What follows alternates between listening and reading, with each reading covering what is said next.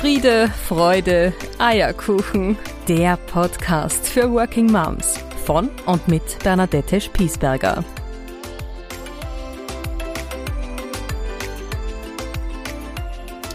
Herzlich willkommen zu meiner nächsten Podcast-Folge Friede, Freude, Eierkuchen, der Podcast für Working Moms. Ich habe dieses Mal ein Thema vorbereitet, das mich selber gerade wieder sehr zum Nachdenken anregt und zum Reflektieren einlädt. Und zwar habe ich so richtig eine Vollbremsung hingelegt in meinem Leben. Und darüber mag ich dir heute berichten. Vorab noch ein kurzes Update. Wo stehen wir? Wo befinden wir uns gerade? Wo befinde ich mich gerade? Ähm, ich sitze jetzt wieder mal an meinem Küchentisch und arbeite. Ich nehme diese Podcast-Folge auf. Meine Kinder sind in der Schule, im Kindergarten und in der Krabbelstube gut versorgt und von lieben Menschen umgeben. Und ich genieße es jetzt ein bisschen, diese Ruhe zu Hause, bevor wir heute Nachmittag wieder sehr viel gemeinsame Zeit verbringen dürfen und hoffentlich ein bisschen Sonne genießen. Und ich bereite parallel unser erstes gemeinsames Produkt vor, mein erstes gemeinsames Produkt vor, nämlich äh, Self-Care wird starten. Ähm, ich werde dich da jetzt immer laufend mit Informationen versorgen. Self-Care ist sozusagen dein Working Mom Fitnessstudio für deine gesunde Haltung, für deinen Fokus dafür, dass du dich mit gewissen Themen auseinandersetzt im Rahmen eines Selbstcoachings. Selfcare beinhaltet drei Einheiten, ein Kick-Off, eine Q&A-Session und eine Close-Down-Session. Das heißt, das sind Audios und Videos von mir, Du erhältst ein Workbook, äh, mit dem du arbeiten kannst, einen Monat lang zu einem Thema. Und es gibt jede Menge Bonusmaterial auch noch für dich und manches auch für die Kinder, weil ich finde, Working Mom heißt ja manchmal auch gemeinsam etwas mit den Kindern zu tun. Und damit du auch gut dranbleiben kannst, habe ich mir da ein paar Formate auch mit den Kindern überlegt.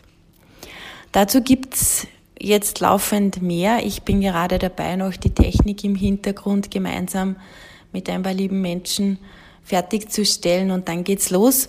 Das erste Thema wird eines meiner Lieblingsthemen sein, nämlich äh, dem Perfektionismus ein bisschen die Stirn zu bieten unter dem Motto, die Dosis macht's.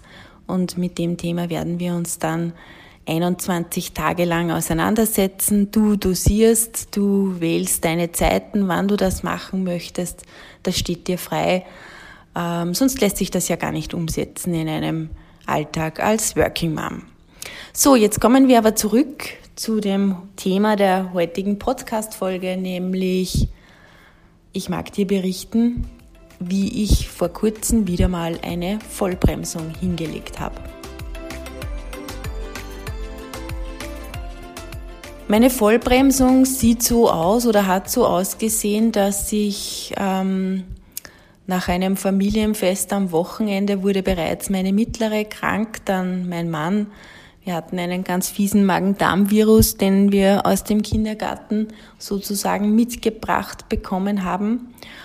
Und ich habe eigentlich mir gedacht, oh, ich halte diesmal durch. Das ist gar nicht so selbstverständlich. Allerdings bin ich dann am Montag in der Früh munter geworden, auch mit selbigen Symptomen und es ging einfach gar nichts mehr. Ich konnte nicht aufstehen, ich war wirklich völlig ausgelaugt und fertig und ich konnte den ganzen Tag über dann eigentlich nicht auf die Beine.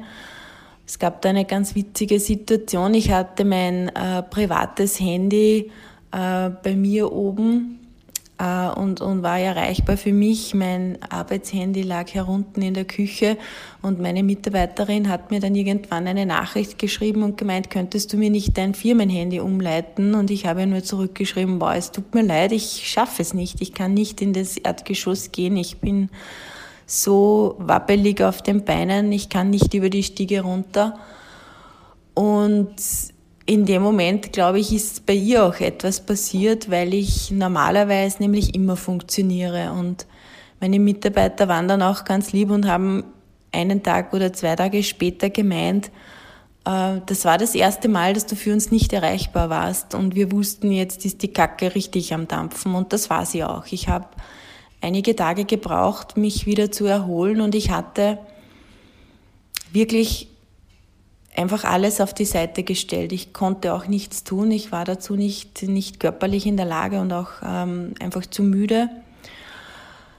Und mir ist dann bewusst geworden, dass ich solche Situationen schon öfters in meinem Leben hatte.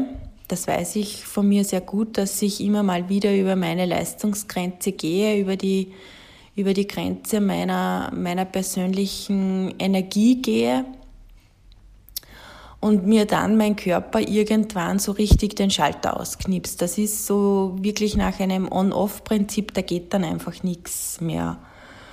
Und ich habe mich dann einmal hingesetzt und diese Situation einige Tage später für mich ein bisschen sortiert und mich gefragt, was sind denn so eigentlich diese Früherkennungsmechanismen in solchen Situationen? Woran könnte ich denn eigentlich schon viel früher erkennen, dass es jetzt äh, dem unter Anführungsstrichen dem Ende meiner Energie zugeht, nämlich dahingehend auch früher erkennen, um mich auch besser davor zu schützen.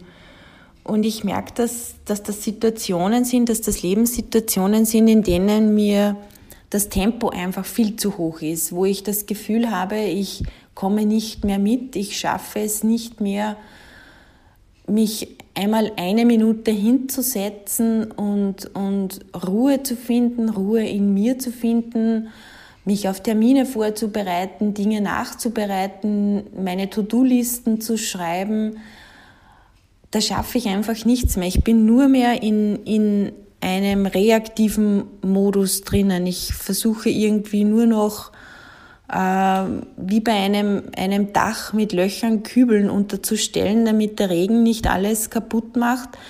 Aber ich bin so ganz weit weg von mir selber. Ich bin mit mir selber nicht verbunden.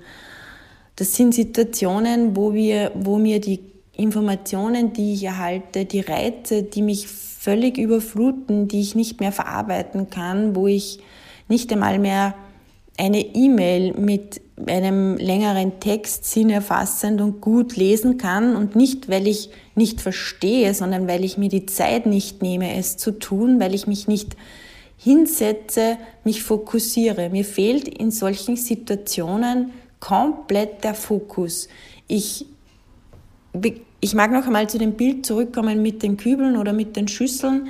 Das ist, als hätte ich viel zu wenig Hände, müsste permanent irgendwo noch etwas unterstellen und schaffe es aber nicht mehr. Und das ist wie ein Wettlauf gegen die Zeit. Ich mache dann sprichwörtlich alles auf einmal und wenn man alles auf einmal macht, das weißt du, das weiß ich, dann macht man nichts mehr gut. Also ich, ich, ich mache in solchen Phasen meines Lebens einfach nichts gut ich bin mir völlig unklar, was ich will. Ich habe überhaupt kein, kein Ziel mehr, keine Fokussierung mehr. Ich habe keinen Plan mehr sogar. Also ich habe nicht mal mehr einen Plan. Ich bin wie eine, eine Maschine, die man am Morgen einschaltet und am Abend äh, ist der Akku leer und dann lädt sie sich über Nacht wieder ein bisschen auf, um am nächsten Tag wieder zu funktionieren ich, ich merke dann auch, dass ich harsch werde in meiner Ausdrucksweise, dass ich schnell genervt bin, dass ich niemandem mehr zuhören kann.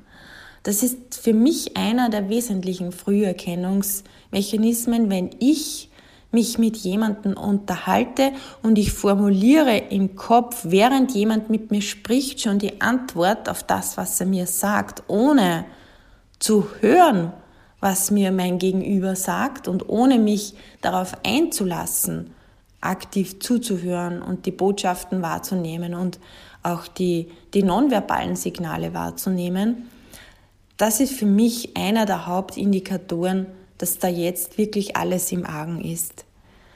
Ich habe dann in Summe das Gefühl, ich bin nur mehr im Blindflug unterwegs. Und eine solche Phase hatte ich tatsächlich, bevor ich hier krank wurde.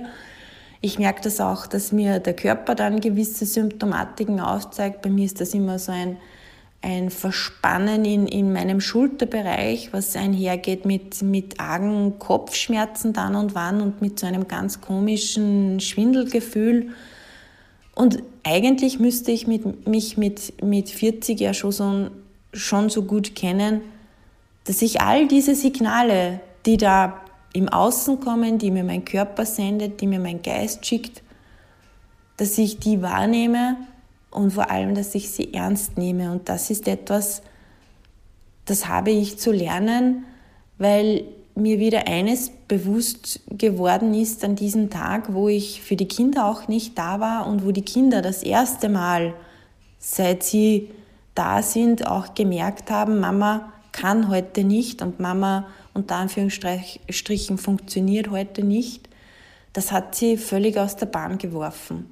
Das war für sie auch eine ganz, ganz schräge Situation. Die Kleinen können es in Worte nicht fassen, aber die Große schon. Und ich hatte einige Gespräche mit ihr dazu in den folgenden Tagen. Und ich bin mir auch dieser Verantwortung wieder bewusst geworden, die ich für diese drei Menschen habe. Nämlich vor allen Dingen der Verantwortung, die ich mir gegenüber habe, damit es mir gut geht, damit ich auch für diese drei Wesen, die für mich alles bedeuten, da sein kann. Damit ich für meine Mitarbeiter, die mir so viel bedeuten, da sein kann. Damit ich für all die Menschen, die mir wichtig sind, allem voran auch meinem Mann, da sein kann. Und das kann ich nur, wenn ich gut auf mich aufpasse, wenn ich gut für mich sorge.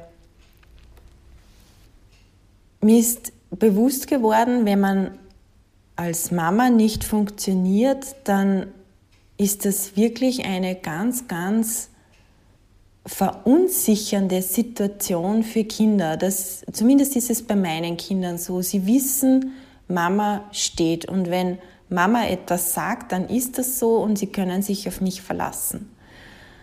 Und meine Große ist dann irgendwann zu mir an diesem Tag ins Bett geschlüpft und hat gesagt, Mama, so kenne ich dich gar nicht, ich habe Angst. Und wenn mir eines wirklich fern liegt, dann ist es, dass ich meinen Kindern Angst mache. Und genau darum mag ich mir auch in Zukunft wirklich vornehmen und ich tue das seither auch und ich hoffe, dass es mir gelingt, auch dran zu bleiben. Ich habe ganz, ganz bewusst das Tempo aus meinem Leben rausgenommen. Ich laufe nicht mehr von einem Termin in den anderen. Ich nehme mir wieder Zeit, mich auf meine Termine vorzubereiten, weil es ganz eine andere Qualität, ganz eine andere Wertschätzung auch für meine Gesprächspartner bedeutet, wenn ich mich vorbereite auf meine Termine wenn ich nicht von einem Termin in den nächsten haste und schon wieder fünf Minuten zu spät komme, weil ich noch schnell ähm, aufs Klo muss und das nicht eingeplant ist. Weil ich total Unterzucker habe, weil ich viel zu viel Kaffee trinke den ganzen Tag. Also ich schone mich hier wieder mehr und versuche mir auch wieder mehr Pausen zu gönnen oder auch abends mich einmal hinzusetzen wenn die Kinder im Bett liegen, für mich zu meditieren, mit meinem Mann ein Glas Wein zu trinken, gute Gespräche zu führen, meine Zeit wirklich wieder auch mit Ruhe zu füllen und nicht nur mit ständigem Tun. Wobei einen Gedanken möchte ich noch teilen, der mir auch so bewusst geworden ist, dass es immer dann für mich eng wird in Situationen, in denen ich das Gefühl habe, ich konsumiere nur noch und ich kreiere nichts mehr selber. Also wo ich wirklich nur noch von außen etwas annehme, das schon jemand gemacht hat, das schon da ist. Wenn ich nur noch in einem Art Reaktionsmodus bin, ich hoffe, ich kann das jetzt für dich gut beschreiben, dass du mir folgen kannst. Wenn ich nur noch meinen Geist anfülle mit Informationen, ob das jetzt Hörbücher sind, ob das, ob das irgendwelche Audios sind, ob das meine Kinder sind, die rund um mich sind, ob das die E-Mails sind, die jeden Tag auf mich einstürzen, ob das äh, Termine sind, die ich habe. In all diesen Situationen bin ich ja sehr, sehr im Konsumationsmodus. Das fängt schon damit an, was frühstücke ich, wie viel Kaffee trinke ich, welche Lebensmittel nehme ich zu mir, welche Informationen lasse ich zu für meinen Geist und wo mache ich einfach einmal Halt. Und in diesen Situationen fehlt mir zu sagen, nein, ich habe genug gegessen, nein, ich habe genug Kaffee getrunken heute. Das tut mir nicht mehr gut, wenn ich diese Informationen jetzt auch noch auf mich einprassen lasse. Und wieder dann mich hinzusetzen, mit den Kindern ein Bild zu malen, in aller Stille oder mir anzuhören, wie es ihnen geht, Gespräche zu führen mit meiner großen Tochter, eine Meditation mit ihnen gemeinsam zu machen oder einfach nur einen Spaziergang am Sandspielplatz zu sitzen und ihnen zuzusehen, wie sie, wie sie herumschaufeln. Das ist etwas, was dann wieder Stille bringt in mir und was mir so gut tut. Und ich merke dann richtig, wie im Kopf auch dieses permanente, dieses permanente Völlegefühl in meinem Kopf aufhört, weil mein Geist zur Ruhe kommen darf. Und damit mein Geist zur Ruhe kommen darf, braucht es dieses reduzierte Tempo, braucht es dann und wann auch einmal ein Stopp, eine Pause. Jetzt ist das im Alltag als Working Mom nicht immer steuerbar, das weiß ich schon, weil, wie ich immer so liebevoll zu sagen pflege, bei drei Kindern, einer spinnt immer. Also natürlich ist, bin ich da auch immer abhängig von der Resonanz mit meinen Kindern, aber was ich schon merke ist, wenn ich ruhig bin, wenn ich es schaffe, bei mir zu sein, wenn ich sage, okay, ich habe meine Fehler, ich habe meine Learnings und ich bin bei Gott nicht perfekt, aber ich gebe mein Bestes und ich versuche gelassen auf sie zuzugehen, dann sind auch sie wesentlich gelassener, ruhiger, kompromissbereiter, es heißt ja so schön, Widerstand erzeugt Widerstand. Und wenn ich nur im Widerstand bin, weil ich schnell von ihnen erwarte, dass sie sich schnell anziehen, dass wir schnell dorthin gehen, dass wir schnell das erledigen, dass das noch zu tun ist und das auch noch.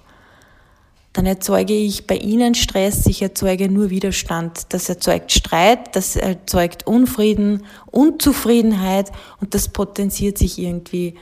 Und ob das jetzt in meiner Familie ist, ob das im Arbeitsumfeld ist, ob das in, in anderen Systemen ist, wo man sich bewegt. Das ist ja eigentlich immer dasselbe und das steht ja eigentlich gar nicht dafür. Ich merke dann auch, dass meine Gespräche, die ich in der Arbeit führe, viel schwieriger oft sind oder mir viel mehr Kraft abverlangen, weil ich nicht gut bei mir bin. Und dafür mag ich in der nächsten Zeit wieder Sorge tragen, das Tempo zu reduzieren, bei mir zu bleiben, mir meine Fehler einzugestehen und mir auch einzugestehen, dass ich einfach nur zwei Hände und einen Kopf habe. Und das ist eigentlich genug.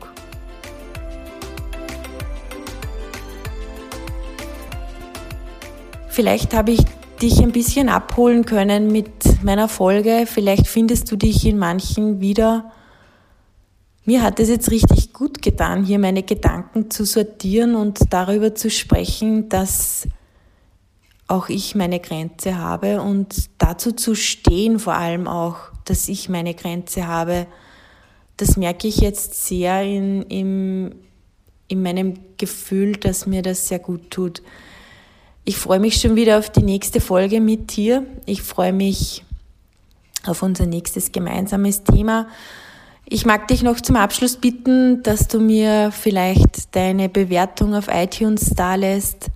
Auf Apple Podcasts gibt es eine gute Bewertungsmöglichkeit, dass du mir vielleicht auch auf Spotify äh, deine Bemerkungen dalässt, deine Bewertungen und deine Bemerkungen dalässt und dir äh, den Podcast abonnierst. Es werden noch viele Themen kommen. Da bin ich ganz überzeugt davon, dass das Leben liefert mir jeden Tag ganz viele Themen, worüber es sich lohnt zu sprechen.